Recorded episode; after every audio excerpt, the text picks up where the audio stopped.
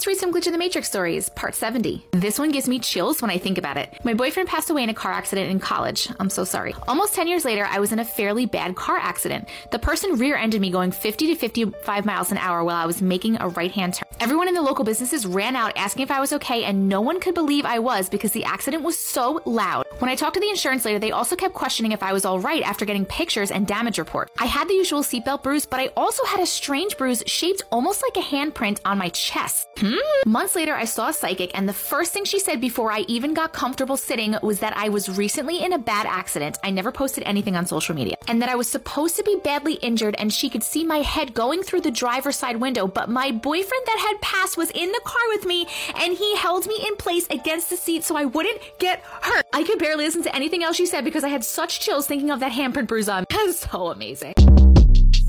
Short Cast Club